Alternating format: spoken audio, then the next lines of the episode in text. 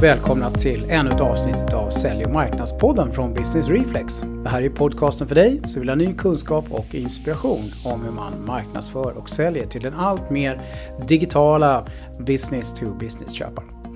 Det här avsnittet kommer handla om vad en content manager gör och eh, hur man bör ställa krav på en sådan person eh, som ska ha den rollen. Det är ju så att det är allt fler företag som har börjat förstå att man måste satsa på att skapa relevant digitalt content. Och den här rollen då är ju väldigt ny för väldigt många. Man behöver tillsätta en person formellt eh, som har ansvar för det här om man ska lyckas. Och eh, för att komma till botten med det här så har jag eh, tagit med mig en kollega på Business Reflex som heter Maria Ivemyr. Välkommen Maria till Sälj marknadspodden. Tack så mycket. Du har varit med förr. Ja, Men du är inte så känt. Eh... Nej, nej, så ofta blir det inte. Jag tänkte säga gång... ansikte, men det är ju röst i det här sammanhanget. ja, precis. Ska vi, ska vi säga någonting om vem du är då Maria? Ja, jag jobbar ju som marknadscoach här på Business Reflex och har gjort det i fyra år snart. Eh, och eh, ja, jobbar med små och medelstora företag i business to business och hjälper dem med allt inom den digitala marknadsföringen. Och sen är det det här med content, eller hur? Precis. Du är ju liksom content manager själv. Jag är det. En av många hattar. En av många hattar, ja. För du kombinerar ju oftast eh, ett content management-ansvar med en del andra ansvar kring digital Precis. marknadsföring. Ja, det blir ju det. Content management är ju en del utav eh, hela den digitala marknadsföringsprocessen egentligen. En mm. väldigt viktig del. Eh, men, men den består ju ofta i mycket mer. Men nu har man börjat sortera ut de här titlarna lite grann. Så då har vi fått bland annat den här Content Manager som en fin ny Precis. Ja, du är ju verkligen en, eh, en av, eh, alla våra anställda brinner för content. Men jag mm. vet ju att du har en liten extra passion för det här och den här rollen och har ju provat på den ganska mycket i en del olika sammanhang, olika mm. branscher och eh, utifrån olika förutsättningar. Så jag kände att det är jättebra att ha dig med här nu när vi ja. ska köra det här. Kul att vara med. Ja, du vet du vad? Jag tänkte så här att eh, alla ni som lyssnar nu, bara så att ni vet att Maria och jag, vi kommer att sammanställa en eh, checklista här eh, mm. som beskriver det här. En rollbeskrivning och lite kravprofil som ni kommer att kunna ladda ner. Så eh, häng med och lyssna men så att ni vet att ni också kommer kunna ladda ner den och eh, var ni kommer kunna hitta den i slutet på avsnittet. Så ni behöver inte anteckna med andra ord? Nej, det är ju så. Man kan eh, ladda ner istället. Precis. Ehm, du, ehm, jag tänkte så här, vi måste ju dra lite mer om bakgrunden tycker jag. Varför mm. har det blivit nu så att det här med content manager eh, fullständigt exploderat? Eh, jättemånga vill anställa content managers eller hyra in content managers. Eh, det mm. pratas om content managers överallt. Ja. Ja, det är ju alltså bakgrunden till det hela. Det är ju det du och Anders har pratat om i, i eh, över fem år nu. att eh, köparna har blivit digitala. De eh, agerar inte som de gjorde förut. Det är inte lika lätt att komma fram på telefon. De vill söka sin information själva. Och det gör de.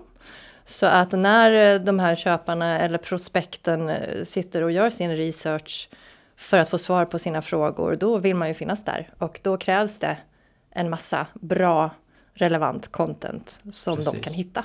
Ja, det är dels det att, eh, att det behövs. Eh, men sen är det också det att det går inte bara att tota ihop precis vad som helst heller. Nej. Utan det ställs ju mycket, ganska avancerade krav på på det här med content. Så det är därför den här rollen liksom behövs. Jag skulle säga att det, det går väldigt bra att framställa massor med content. Men att, att framställa kvalitativt intressant och relevant content, det är lite mer knivigt. Det är lite mer Så knivigt. där behövs det lite mera kunskaper kanske.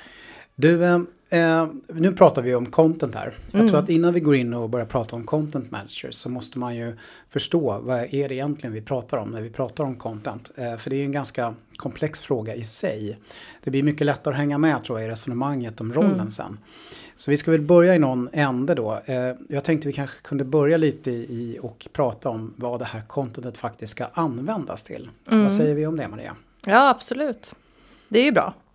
För det ska ju användas, det är ju själva mm. poängen med det. Eh, syftet med, med vårt content som vi producerar, det är ju att det ska som sagt finnas där när våra köpare är ute och gör sin research. Vi ska alltså bli hittade tack vare vårt content.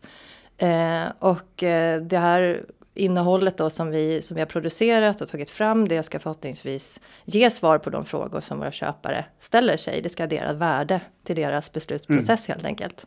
Eh, och det ska helst vara matchat eh, lite beroende på var vår köpare befinner sig i köpprocessen. Det kan ju vara så att man är väldigt tidigt ute och bara mm. söker allmänna svar på en fråga men man, man ser inte riktigt lösningen för sig. Eller så har man kommit vidare så man faktiskt är inne på spåret att man utvärderar olika alternativ eller leverantörer. Och då behöver vi ha innehåll mm. eller content då som är matchat utifrån de olika faserna. Just det, och där tror jag också det är väldigt viktigt att förstå att det är liksom hela kundlivscykeln. Mm. Eh, oavsett om det är ett läge där man inte har blivit kund eller där man precis har blivit kund eller där man har varit kund ett tag och så vidare. Att det, det, det är ganska komplext utifrån det perspektivet. Precis, det är det. Absolut. Och sen rent tekniskt om man pratar vad det här contentet syftar till så är det ju att eh, att driva trafik genom att vi, vi använder sökord och blir hittade um, för rätt anledningar. Så drivs det trafik till, till vår webbsida eller till våra sociala kanaler och genom dem kan vi sedan driva konvertering så att vi får in då eh, kvalificerade leads helt enkelt mm. som är intresserade av vår verksamhet. Precis. Gå till sajten och ladda ner vår checklista. Ah, konvertering. Exakt. Eh, precis. Och sen tycker jag en annan väldigt viktig aspekt vad det ska användas till det är ju att skapa mera som lojala digitala följare eh, mm. eh, som vill hänga med oss för att vi har eh, relevant content. Men du, om man ska få det här att funka då, hur ska contentet vara då? Om man ska försöka säga något om det. Ja, absolut. Ehm, vi, vi har ju våra ledord är ju utifrån och in. Att man ska tänka mm. utifrån köparens behov och eh, intressen och eh, problem snarare än sin egen verksamhet och exakt vad det är vi säljer. Mm. Ehm, och det, det är svårare än vad man tror. För det krävs lite ja, övning för att, mm. och även en hel del eh, research som vi kommer komma tillbaks till. Men mm. för att förstå liksom vad våra köpare behöver för typ av hjälp. Mm. Träffa dem i vardagen helt enkelt. Ja, precis. Anpassat utifrån vem de är också. Mm, precis. Eh. Och sen utöver det, utöver perspektivet så behöver det också vara ett innehåll som är äkta och trovärdigt. Så det får ju inte vara något som inte stämmer överens Nej. med den ena verksamheten heller. Så att man behöver tänka där från, från två håll, det ska mötas. Och sen ja. måste det ju såklart, om det ska väcka intresse så behöver det vara inspirerande. Kanske mm. utbildande till viss mån. Ibland har man ju Mm. ett komplext produkt eller tjänsteutbud som man kanske behöver förklara lite närmare. Mm. Och, och, och, ha mer utbildande eh, innehåll på sajten och så. Ja, och pedagogik är jätteviktigt. Ja. Och också när man säger pedagogik här skulle jag vilja eh, understryka att det måste liksom hänga ihop på ett logiskt sätt. Och, så. Mm. och eh, ni som inte har hört om det här tidigare bör nu kanske förstå att det är relativt komplext det här vi pratar om. Och viktigt att de här bitarna kom, faller på plats helt enkelt. Mm. Och sen är det då olika typer. Vi kanske skulle dra det och det är ju väldigt spännande för det uppstår ju nya typer hela tiden. Men om vi ska ta några av de här standardmässiga grejerna då. Eh, så självklart så handlar det ju om texter på webbsidor förstås. Typer av content ja, ja precis. Typer av content ja, precis. Absolut. Det är mycket text såklart. Mm. Fortfarande väldigt, väldigt viktigt. Ja, i olika format. Det kan ju vara långa texter eller korta texter, alltså mer bloggformatet eh, eller, eller kanske längre artiklar. Eh, sen har vi såklart eh, guider, alltså när det blir mm. mer utav en, en grafisk produkt kanske. Att man gör ett white paper eller någon form av broschyr eller guide som går att ladda ner. Eh, så att eh, mycket text. Sen finns det ju också naturligtvis ännu kortare texter, det vill säga typ infografer, när man blandar både bild och text, men det ändå ja. ska vara liksom just det här pedagogiska syftet som du var inne ja. på. Att, det är så att underbart visa. content som jag tycker det används, skulle användas ännu mer faktiskt. Ja. Jag tycker det är verkligen bra. Verkligen. Och det svävar lite tycker jag, emell, lite mitt emellan ibland så här animerad film och eh, liksom eh, text. Mm. Eh, det blir liksom, man blandar de lite bästa av två världar där. Precis, du har möjlighet att lyfta in ett eh, bildspråk som man kanske känner igen från din, mm. ditt liksom grafiska profil och så vidare. Och sen samtidigt förklara, just som, som vi var inne på tidigare, dina, eh, komplexa eh, bitar kanske utav ditt erbjudande kan bli väldigt mycket mer lättbegripliga mm. om man mm. använder sig utav infografer. Och sen är det då det här med filmer som jag tycker att många tar lite för lätt på. Jag tror att många ser det här som med det här med film som lite enkelspårigt. Så det är fullständigt exploderar ju liksom med, mm. med vloggar, videobloggar och det, det är alla möjliga typer av filmer. Man, man filmar väldigt mycket det som är i verkligheten, reality-relaterat. Eh, det kommer i alla möjliga olika eh, mm. former kort och långt och högt Precis. och lågt. Och Man har ju märkt sedan länge egentligen att film ger väldigt god effekt. Alltså det är någonting som, Mm. som eh, vi gillar att, att ta del av helt enkelt. Det är content som är väldigt lättillgängligt. Och där tror jag att det är många som håller på nu och utforskar lite just vad det här mediet kan ge. Och jag tror vi inte Mm. liksom har sett allt än. Utan det finns så många olika typer av format för film också. ja. Ehm, inte minst som du var inne på tidigare det här med att använda nya tekniker som virtual reality och eh, 360. ja, precis. Alltså nya, nya typer av tekniker som Ja, kommer. och som också. vi har laborerat mycket med på Business Reflex här nu. Hur kan man liksom skapa eh, väldigt bra film eh, som levererar ett värde eh, Mm. utan allt för liksom, komplicerade saker och, och eh, för mycket tid. Det är Mm. jätteviktigt. Jag tror att de allra flesta kan relatera till det här med text. Hur det går till och hur man skapar det och utmaningarna runt det. Men med video utifrån ett större perspektiv har ganska få liksom, koll på. Mm. Hur, vad det faktiskt är man ska göra och vilka möjligheter som finns och hur man faktiskt gör det på ett tids och kostnadseffektivt sätt så att det blir liksom bra, Precis. bra av det. Ja, nej, det, det är spännande.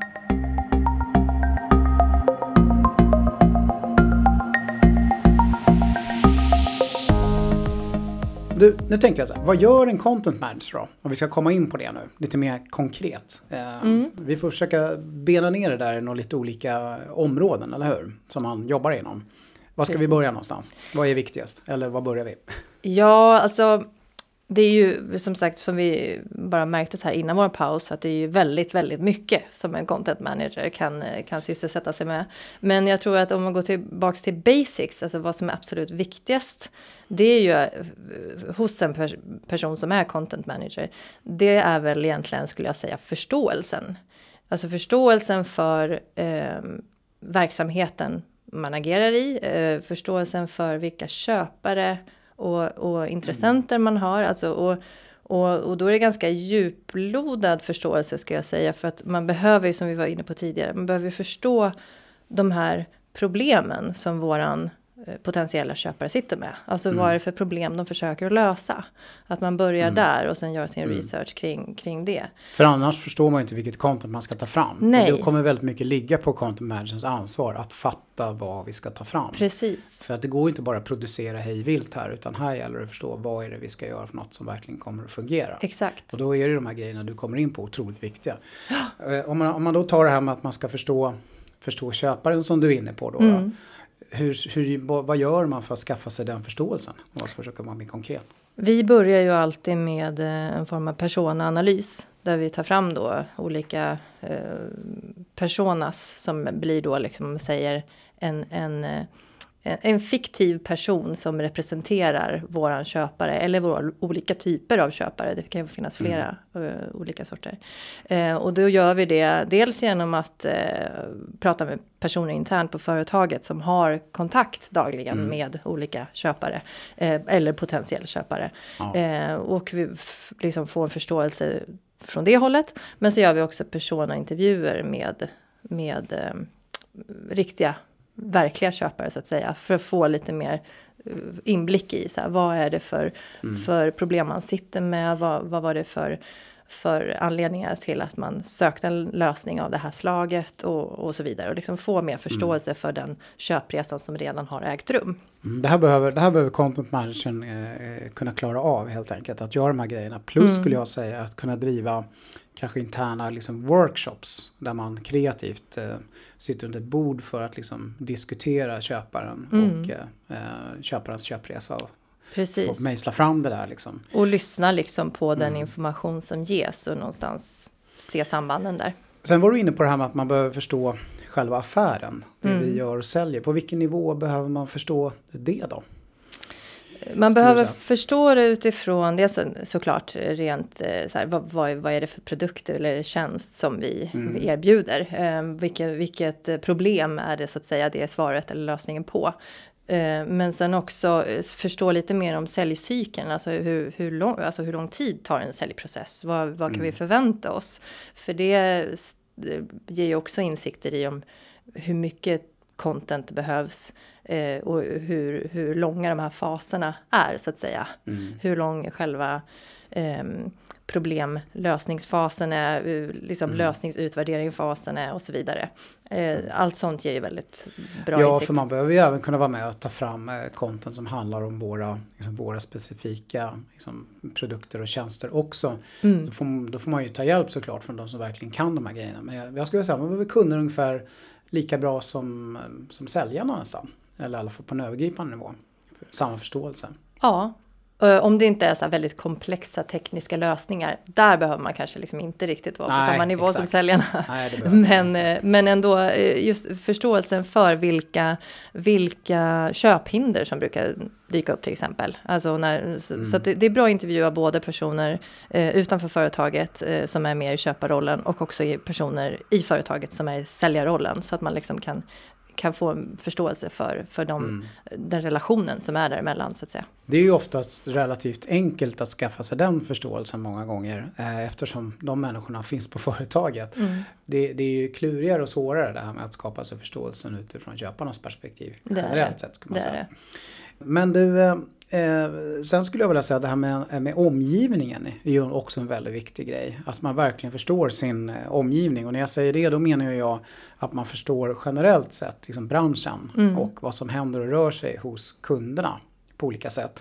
Konkurrenter, eh, vad som händer på olika branschforum, mm. olika typer av influencers i den här branschen som påverkar den här branschen, leverantörer, partners och så vidare. Absolut. Man måste liksom vara jätteduktig på att, eh, att eh, lyssna där mm. för att hela tiden ha den förståelsen. Mm. Eh, eftersom det också påverkar såklart eh, vilken typ av content man ska ta fram. Det är framförallt just det här att få eh, input och det, det, det tjänar väldigt mycket till att få, eh, alltså själva idéfasen så att säga. Liksom vad, mm. vad är det vi ska skriva om? Vad är buzzworden just nu? Vad, vad, vad pratar man om i det offentliga?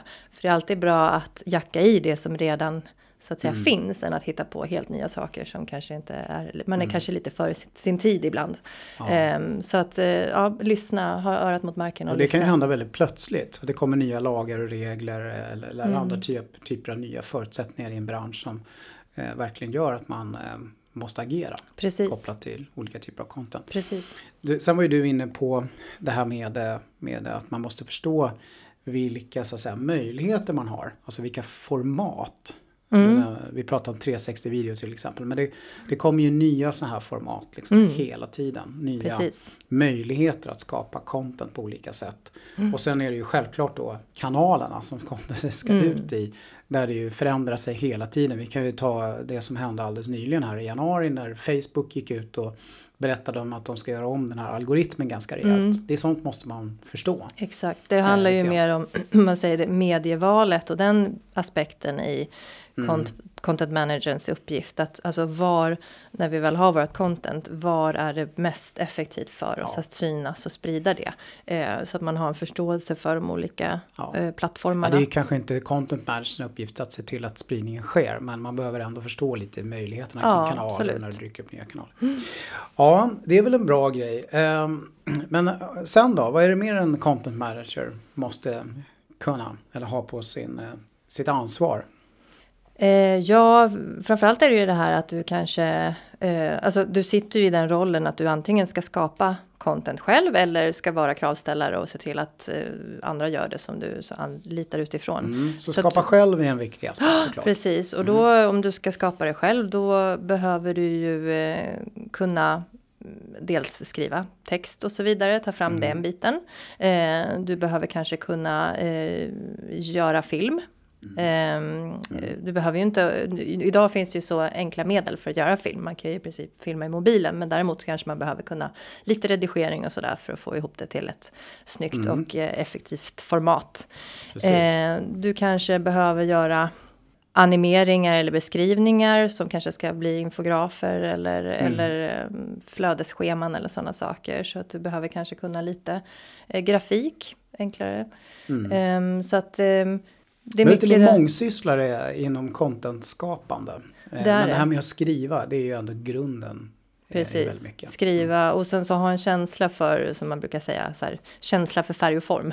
för ja. även om man inte kan hantera de här verktygen själv utan lägger det på någon annan så behöver man ju ändå kunna se det utifrån ett så här, eh, kvalificerings eh, mm. sätt då, om man säger. Men ska det här bli bra då, det var ju som du var inne på då, då måste man kunna ta hjälp av andra på bolaget. Eh, och eh, det är ju inte helt lätt. Så det är ju någonting content managern måste jobba mycket med och mm. veta och förstå hur man faktiskt gör. Mm. Precis. Och eh, det, det där skulle jag vilja säga så här, det är ju att eh, det handlar om att utbilda andra personer. Få dem att förstå varför de ska vara med i den här processen. Mm. Eh, det gäller ju att hitta, tycker jag, många gånger en lite så personlig lösning på det där. Där man ska ta fram content tillsammans med någon annan. Vissa klarar av att skriva drafts jättebra. Mm. Nästan färdiga grejer eh, när de väl har förstått principen. Mm. Eh, andra klarar inte det alls utan gillar mycket mer att spela in liksom det man ska säga och det det ska innehålla i form av ljud. Vissa kan inte stå framför en kamera om man inte lekar och hjälper dem på mm. något sätt. Andra bara ställer sig och levererar. Det är, det är väldigt person, personanpassat det här med, med hur man liksom eh, kan vara med och leverera Absolut. content och vara med och producera content. Och mycket handlar om, förutom att det gäller just att utbilda eller informera personer om hur, hur de ska kunna bidra och på vilket sätt så vidare, så, så handlar det väldigt mycket om också att ha en, liksom, den där eh, peppande inställningen. Liksom att, mm. att kunna lyfta andra internt och säga mm. att du, du kan visst vara ambassadör för det här och, och skriva eh, intressanta artiklar på det här ämnet. Även om de själva inte mm. tycker det. Så att man kan ge dem lite sådär skaparglädje helt enkelt. Mm. Man får ordna Entusiasmera. ja. och skutta runt och vara härlig. Precis. Ja, precis. Och ja, lite hård också ibland. Ja, men det där är en jätteviktig del och framförallt är det otroligt viktigt för att man ska få till kvaliteten på det här. Eh, och att det blir riktigt bra i slutändan. Eh, för det är omänskligt eh, att kunna klara av att skapa allting själv, kan man säga. Ja, precis. Man är ju inte ensam på företaget heller, utan det är ju också, och det, och det, finns ju alltid ett värde i att man är många som är engagerade i den här processen, även om det är en som har det yttersta ansvaret, i och med att man, det blir liksom en samlad bild av, av verksamheten och eh, på sikt skapar väldigt mycket engagemang. Ja, sen är det här med webben så extremt centralt. Eh, man behöver ju kunna uppdatera information där och vara lite duktig för att förstå hur man skriver webbcopy, mm. som ju är lite speciellt i sig. Eh, för att det ska, text ska fungera på en webb eh, och åstadkomma det syfte som man faktiskt vill. Det behöver man ha kunskap om och man behöver vara beredd att göra det mm. lite löpande. Eh, sen är det då det här med sökordsoptimering. Mm. Vad säger vi om det då? Vad är det för typ av, man behöver ju kunna en del om det här men, men om du skulle försöka konkretisera vilken nivå man behöver vara på eller vad det är man egentligen behöver kunna koppla till sökordsoptimering. Ja, när vi pratar om sökordsoptimering så är det egentligen att se till att det innehåll man skriver är gjort så att det på, på bästa möjliga sätt faktiskt eh, visas upp när mm. någon söker och använder förmodligen Googles sökmotor för att, eh, för att få svar på mm. sina frågor. Eh, och det gör man ju då genom att använda, alltså strategisk användning utav eh, ord eh, som dels naturligtvis matchar den ena verksamheten och de egna produkterna och tjänsterna. Men som också är eh, matchade mot det våra personas eller köpare mm. faktiskt söker efter. Så det är liksom det enkla uttryckt vad, vad en content manager behöver ha för SEO-förståelse. Och det mm. håller ju ihop också med det här med webb innehållet. Mm. För att ofta handlar det ju om att sätta upp nya sidor eller kanske lägga upp nya bloggposter och sådär som just har fokus på de här sökorden som, man, som man vill optimera för. Så, mm. att, eh, så därför går det lite hand i hand att man behöver liksom kunna båda bitarna, att både kunna mm. eh, jobba i CMS eller alltså eh, eh, webbverktyget men också då mm. med hela tiden den här sökords tanken i bakhuvudet. Ja, sen behöver man ju kunna göra liksom viss analys också, använda lite analysverktyg för att förstå vilka ord man kanske ska satsa på beroende på lite hur sökvolymer ser ut. Och sådär. Det är ju en fördel, för då ja. blir det ju mer bättre man, beslut helt enkelt. Men man behöver inte kunna den tekniska delen av SEO skulle man kunna säga. Man behöver inte vara überexpert. Eh, men man behöver kunna det på en övergripande generell nivå och fatta hur man liksom gör för att det ska funka sen när texterna blir klara. Precis, det krävs en liten lite struktur skulle jag säga för att kunna göra det på ett bra sätt så att man vet att man är, använder mm. konsekvent samma typer av uttryck kanske för, för att beskriva en viss sak. Så, där, så lite ja, saker. Men sen handlar det ju jättemycket om eh, eh, att man måste kunna planera, eller hur? Och organisera grejer. Och vi skulle bena ner lite mer i det då. Vad ska vi säga där? Ja, alltså det är ju det när du dels behöver du ju planera för vilken content som ska produceras hur det ska produceras, vilka du ska ta hjälp utav och så vidare. Mm. Eh, sen också eh, är det ju själva publiceringen som är nästa fråga. Vilket format ska contentet produceras eller publiceras i? Eh, och när ska det ske i tid? Så att det är ju det är dels att du ska ha den här lite mera eh, alltså kalenderplaneringen så att säga. Så att du vet att du kan hålla dina deadlines mm. och, och, få ett, ett flow i det. Eh, men sen handlar det ju också om dokumentationen. För när, när det börjar samla på sig och man har en massa olika typer av content, både planerat och faktiskt producerat och klart. Så behöver du ju veta hur du ska, vad du ska göra av det, hur du ska eh, liksom spara det och katalogisera det och, och mm. dokumentera mm. det så att du vet att det finns tillgängligt och, och att, att folk hittar det. Eller liksom. Precis, för när du ska producera nytt, då gäller det att veta vad du har. Precis. och du, när du ska producera nytt, då gäller det att kanske förstå var du har hålen någonstans, vart det saknas grejer. Exakt, så att man kan komplettera och man kan börja göra content som leder till annat content. För det är då du börjar få riktigt värde utav din, din ja. contentmaskin så att säga. Nej, och det här, det här tror jag många tappar bort också lite grann i sin kravställan på en content manager. Att mm. Det är väldigt viktigt med den här ordning och reda aspekten. Liksom mm. när contentet väl är producerat. Eh, så man måste inte glömma bort den. Precis. Ja, vad bra. Mm.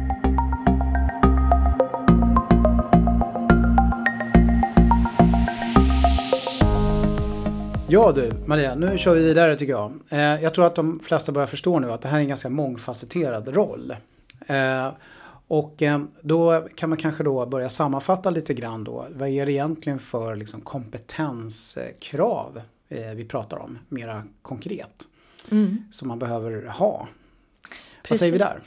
Ja, om man tar det från början där, alltså research är ju viktigt. Att, som sagt, förståelsen mm. är ju jätteviktigt. Så det här att, att ha liksom en, en eh, förståelse för att du behöver förståelse, om man säger. Det är ju jätteviktigt. Alltså, att du kan utföra research, att du har ett redaktionellt synsätt så att du förstår lite hur, vilken typ av, av innehåll mm. du behöver ta fram och, och var du ska hitta mm. den information du behöver för att kunna göra ja, och här är det, det här med research kan man ju tycka, ja det är väl bara att sätta sig ner och googla runt lite. Men det är inte riktigt det vi pratar om här, utan här är det egentligen en ganska strukturerad process för hur man gör research och att man har liksom en regelbundenhet i att liksom göra ja. research. Och, och att så. du har lite förmågan att snappa upp, alltså se samband, snappa upp nyheter mm. Eh, och, och kunna liksom använda det till att föda nya idéer. Mm. Och Skapa förslag. strukturer i liksom i stora mängder information som man har liksom grävt ja. fram och sådär. Precis. Ja, sen det här med att vara duktig på att skriva då, det är ganska självklart. det är det. Det är det ju. Alltså en content manager-roll är ju lite en, en liksom, ska säga, företagsjournalist. Så att, mm. eh, att skriva är ju naturligtvis en, en väldigt viktig egenskap. Eh, på det språk som contentet ska produceras på. Mm. så att eh, många företag jobbar mot en internationell marknad. Så då är det ju en fördel om content managern också behärskar engelska. Mm. Eh, bra. Och sen ska man ju eh, ställa, jag säga, tycker jag, tydliga kompetenskrav på det här med, eh, med video och foto. Att man faktiskt kan en hel del olika grundläggande tekniker mm. och verktyg kopplat till det. och att man faktiskt har erfarenhet och bana av att producera enklare typer av film och foto. Ska jag säga. Det är bra att ha. Um, ja, och du var inne på det här med grafisk design och så vilken kompetensnivå är det vi pratar om där egentligen för att det ska kunna fungera? Jag skulle säga att det minsta nivån det är i alla fall att man behärskar bildredigering. För det är ju mm. ofta man sitter med, bara du ska lägga ut en, ny bloggpost så behöver du kanske justera bilden så att den är i format och inte allt för tung för det segar ner hela sajten och så vidare. Så att eh, bildredigering är en jätteviktig aspekt. Sen i nästa steg så är det ju det att kunna sätta samman enklare grafiska produkter, det vill säga kanske white papers eller guider och så vidare. Eh, mm. Eh, där, där är det väl lite, där, där kan man ju ta hjälp så att säga om man vill ha Mm. Eh, en, en väldigt eh, eh, snygg grafisk produkt. Men då kanske det finns ett, ett, någon sorts mall som man kan använda sig utav. Sådär. Men, mm. eh, men åtminstone kunna ändra i, i eh, ett designprogram. Eh, om man nu har en mall så att man kan göra justeringar ja. i den och just som sagt bilder och Lite enklare grafisk design. Ja, det är ju mm. verktygen här är med mycket nyckeln till framgång. Att kunna de här kända verktygen som man använder för de här olika typerna av saker som vi pratar om. Mm. Adobe-sviten till exempel. Ja. Eh, men det finns ju andra. Det gör det. Ja, SEO-kunskapen har vi varit inne på tycker jag en hel del. Mm. Eh, rent täckt in. Eh, sen är det det här med webb då. Mm. Hur duktig måste man vara på det då? Ja, det beror på om man förväntas sköta webben själv eller inte. Ibland så har man ju faktiskt någon kanske eh, webbansvarig. Åtminstone förr i tiden så fanns det sådana på företag. eh, men om det inte finns det, då är det ju en fördel om man kan hantera CMS själv. Eh, många företag använder ju eh, open source-plattformar. Wordpress är ju ett väldigt vanligt till exempel. Och de är ju oftast väldigt användarvänliga så att man bör kunna hantera dem själv. Ehm, för att det, det skapar ju naturligtvis en mycket större effektivitet att man kan publicera sitt innehåll själv. Ja, det handlar ju mer om att, eh, att eh, eh, göra lite mindre kan man säga eh, justeringar på struktur och sånt. Men det är lägga upp nya sidor, lägga upp nytt innehåll och Ja. ändra på befintligt innehåll. Precis. På den nivån. Om man säger så här, allting som ska ut med någorlunda frekvens. Säga Ja. att du, du vet att du, du har i din contentplan att du ska ha två stycken blogginlägg per vecka. Då bör ju content managern själv kunna se till att, Mm. att de kommer ut. För annars så skapar det bara sega processer.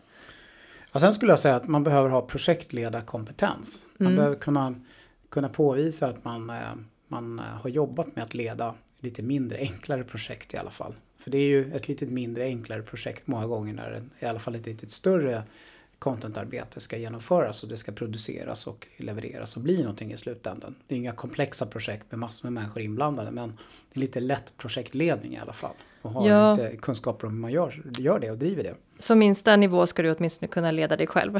Ja, du Så- leder så- dig själv. Du Att se leda till att du får saker gjorda om man säger. Och sen så, så självklart är det ju bra för ibland måste man ta folk i örat lite och be om saker som kanske inte har levererats i tid. Om man, eh, så, så det är bra att ha lite sådär, vad ska jag säga, projektledarskills. Precis, och är man, eh, och sen det här med kunskap om eh, den här domänen som den här eh, verksamheten agerar inom. Man, man behöver ju inte liksom vara e- expert på något sätt men man behöver ha lite kunskap och erfarenhet av domänen så att det inte är någonting som man aldrig någonsin har stött på kanske. Och det är väldigt specifikt, speciellt. Utan man bör ha lite allmän kännedom om det när man börjar. Så lär man sig lätt allt eftersom.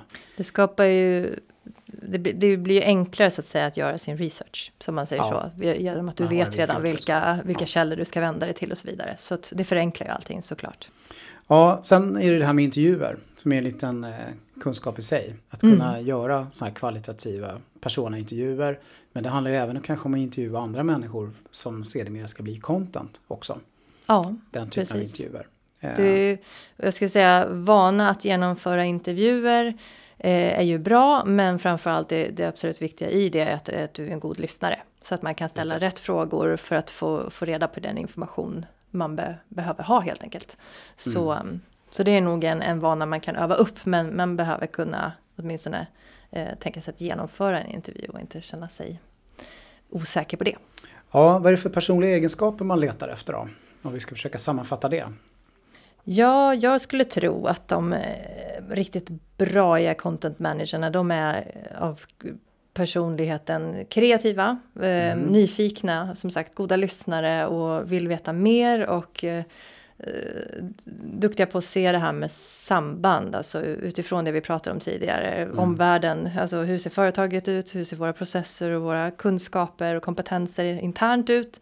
Och, och i förhållande till omvärlden, hur ser, ser vår bransch ut, våra kunder, våra konkurrenter?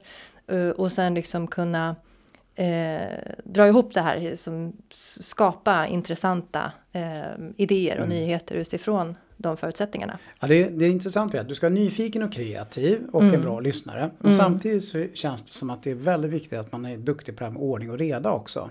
För Ja. att man ska kunna få ordning och reda på den här katalog katalogiseringen. Svårt ord det där. svårt ord. Vi snubblar på det båda två.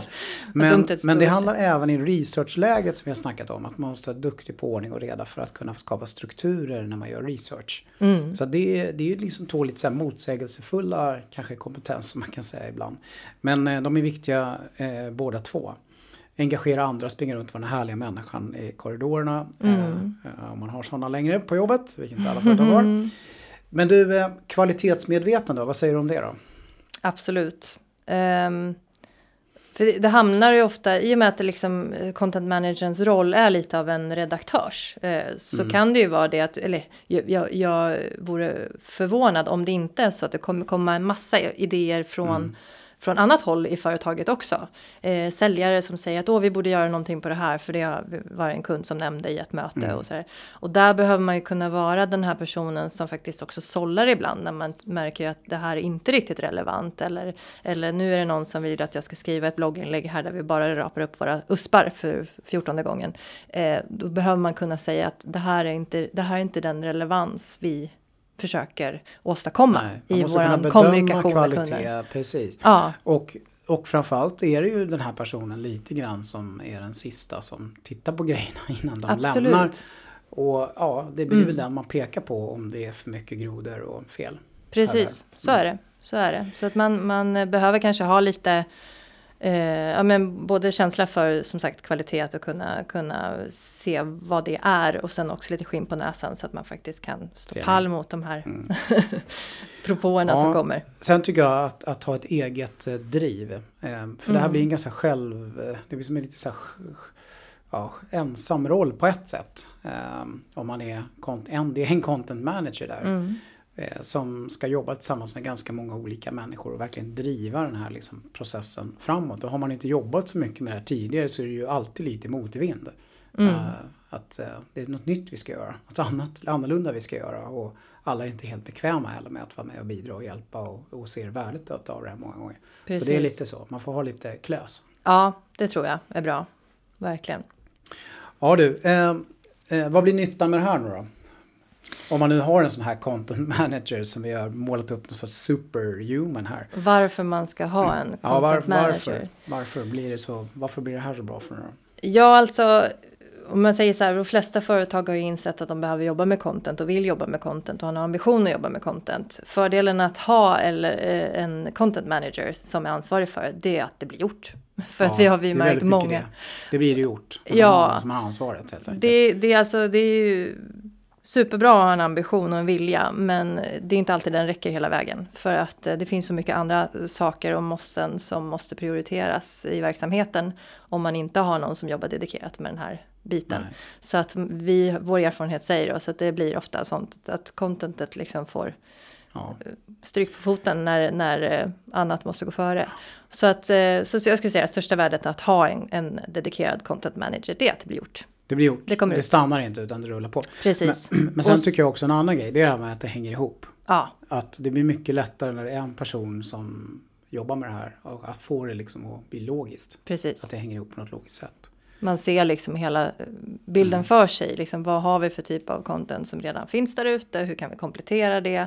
Var har vi luckor som du sa som behöver fyllas i? Mm. Och uh, hur gör vi det på bästa sätt? Ja, så kvalitet såklart. Kvalitet. Det, blir, det blir bättre kvalitet. Garanterat. Även, även fast det inte är världens mest kvalitet men det är en person så blir det bättre kvalitet i alla fall. Det är väldigt många företag som pratar om det här med tonalitet och att det ska vara en um, det ska hänga ihop liksom i, även i det språkliga. Uh, och det blir ju också mm. naturligtvis enklare om man vet att det finns en, en kvalitetssäkrare som sitter och, och liksom harmoniserar allting innan det kommer ut. Ja, vad gör jag nu om jag inte har någon content manager här eh, slutligen då? då? Ja, jag skulle säga att först och främst så kan man ju fundera på uh, om det finns någon internt som kan mm. helt enkelt frigöras från... in. Ja, precis, som kan få den här, eh, det här ansvaret. Och då behöver man ju just som sagt veta att det kan, det innebär inte bara att den personen ska få ett ytterligare uh, uppgift på sitt bord, utan att den faktiskt får som sitt främsta ansvar att se till att ja. content produceras och pub publiceras. Um, så att, uh, att man helt enkelt frigör någon intern mm. resurs som får Det bli. behöver absolut inte vara någon på marknadsavdelningen heller. Nej, det, det behöver inte. inte Oftast Nej. finns många av de kreativa, duktiga skribenterna på marknaden, men de kan lika gärna finnas någon annanstans. Så ja. det var och en ja. känner sin verksamhet bäst. Så Annars så får man väl ladda ner våran eh, checklista här då, då som vi nu har utlovat. Precis. Ehm, och eh, den kommer man ju kunna hitta på www.businessreflex.se kunskap. Det. Vi lägger den där. Där lägger vi den. Eh, www.businessreflex.se slash kunskap. Eh, och, passande. Eh, ja, eh, mm. Det är väl det man ska göra helt enkelt. Precis, och då eh, kan man ju använda den checklistan eh, om man har tänkt sig att rekrytera eller hyra in någon. Ja, rekrytera hyra in. Ehm, mm. Någon extern resurs eller, eller helt enkelt internalisera någon. Ehm, men det är också bra att använda den ifall man har tänkt sig att man kanske inte behöver en hel content manager. Nej. Utan kanske bara någon på deltid. Mm. Eh, som, för att prova på det. För det är ju mm. också en möjlighet idag. Mm. med gig economy som det heter. Precis, hitta på nätet. Men då kan det vara bra också att ha den här checklistan till hands för att kolla att kompetenserna stämmer. Förutom det så skulle jag vilja säga så här att vad ni än gör där ute så ska ni se till att vara relevanta. relevanta. Tack och hej! Tack, tack!